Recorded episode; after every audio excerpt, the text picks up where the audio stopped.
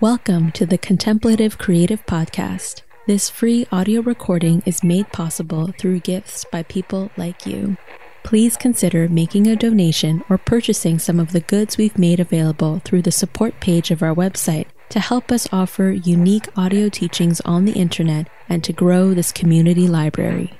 Thank you for your support.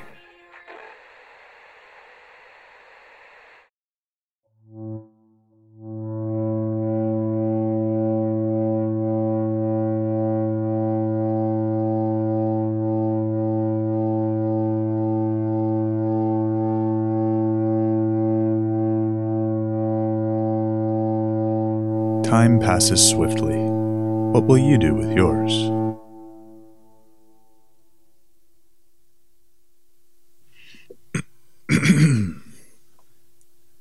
Life and death are of supreme importance. Time passes swiftly and opportunity is lost. Let us awaken. Awaken. Do not squander your life. Hey there, and welcome to episode number 20 of Contemplative Creative, an audio podcast that tackles the deeper philosophical issues of living in a dynamic, modern world. The goal uncovering insights so that we can choose to live more intentional lives with meaning.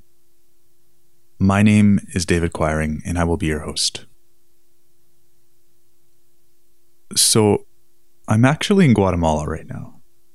Being on the road, time's been a bit tight, which just so happens to tie in with what I want to talk about today. This episode will be a bit more short and sweet compared to our regular programming, but it should be sweet nonetheless. I'm in Guatemala for many reasons this month, but the initial reason, the one which had me book the plane tickets in the first place, is that I'm turning 30 and I wanted to do something special. While I realize that on my birthday, I'm really only going to be one day older than the day before, I can't help but think back on how many days there have been and how quickly time passes. The number has me thinking from a bit of a different perspective, considering the grand scheme of my life, rather than focusing in on today and maybe tomorrow. I think it's important to check in with ourselves every once in a while like this because if we aren't mindful of time, it can easily slip past us. It has a certain momentum, a momentum that is easy to get swept up in. And it's all too common for someone to hit these age milestones, be it 30, 40, 65, or whatever, and to feel some regret when they realize this may be a bit too late.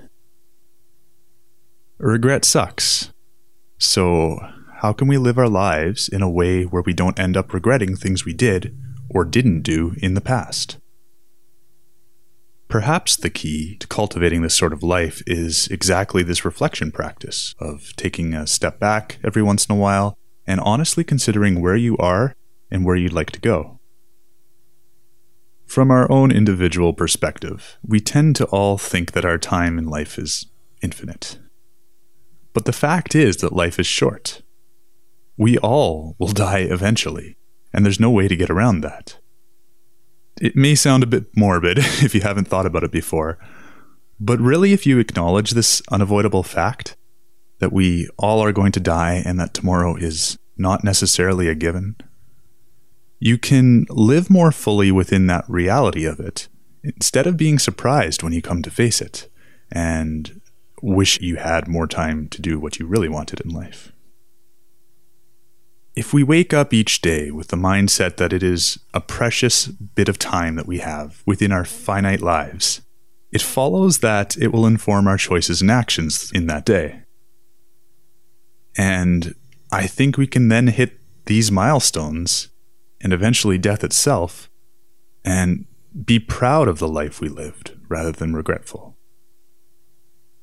At the top of this episode, I shared a saying known as the Zen Night Chant. Traditionally, it's spoken at the end of the day to remind us of our relationship with time's steady march and to challenge us to live up to our potential in the time that we have. no matter what happened throughout the day or what little detail of experience our minds are fixated on. Speaking the night chant serves to frame our experience in this greater understanding of things. The words are powerful and clear. They cut through our comfort and challenge each of us to live up to our potential, reminding us that life is short and our potential is a gift with an expiry date. At the same time, the words are general, so that even though we all may hear or speak the same words, we hear different things. We hear what we need for our individual selves in that moment. What we hear can be uncomfortable, but such is challenge. It's often uncomfortable, but that's no reason to avoid it.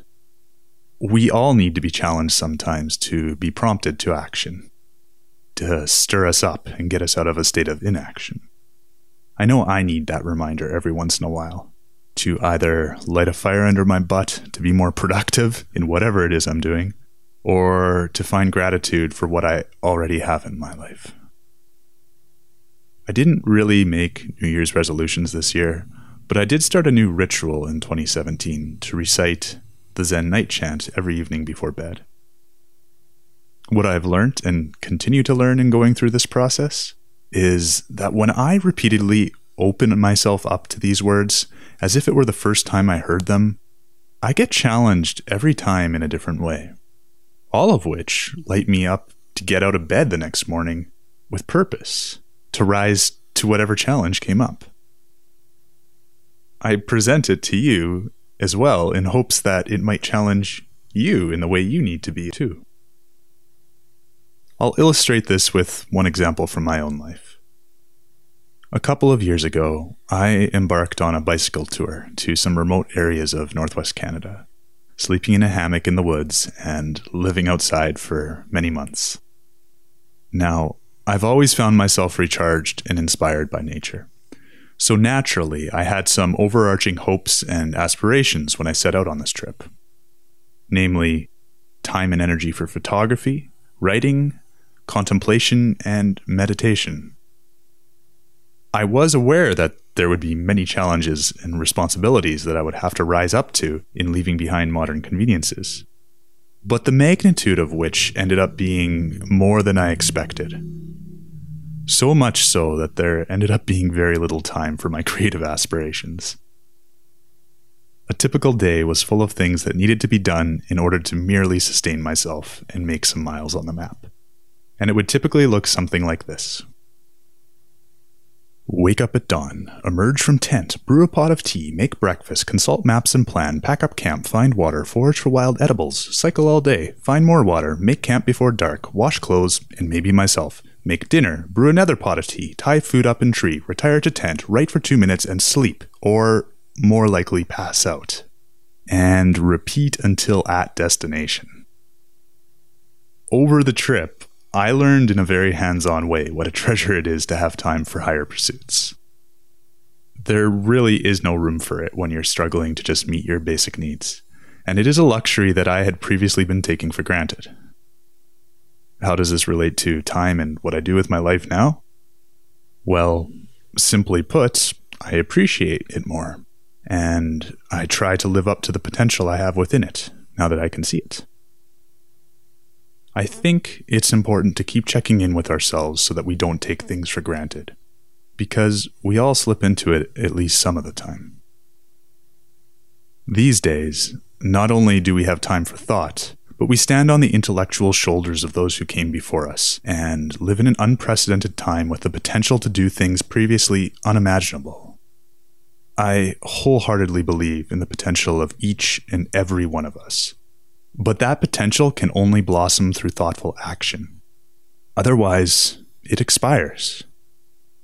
We need to reach from the shoulders beneath us instead of resting upon them. So, I'll end with a challenge question for you personally. What will you do with your life? There is no wrong answer, but the important thing is that you have an answer. Life and death are of supreme importance. Time passes swiftly and opportunity is lost. Let us awaken. Awaken! Do not squander your life. And that brings us to the end of another episode. Short and sweet, don't you think? I will continue to be on the road in Guatemala until early May. So I invite you to follow along on my personal accounts as I post photos along the way if that interests you. The best places for that are over on Instagram, where my username is David Quiring, spelled Q U I R I N G, or on my Facebook page named David Quiring Photography. In the meantime, we will continue to be active as Contemplative Creative on Instagram, Twitter, and Facebook too where you can always keep in touch with us between podcast episodes.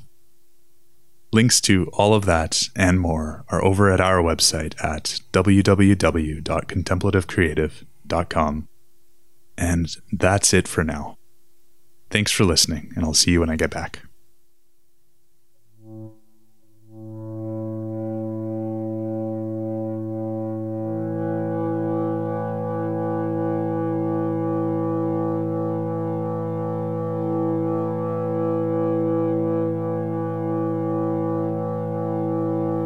Time passes swiftly.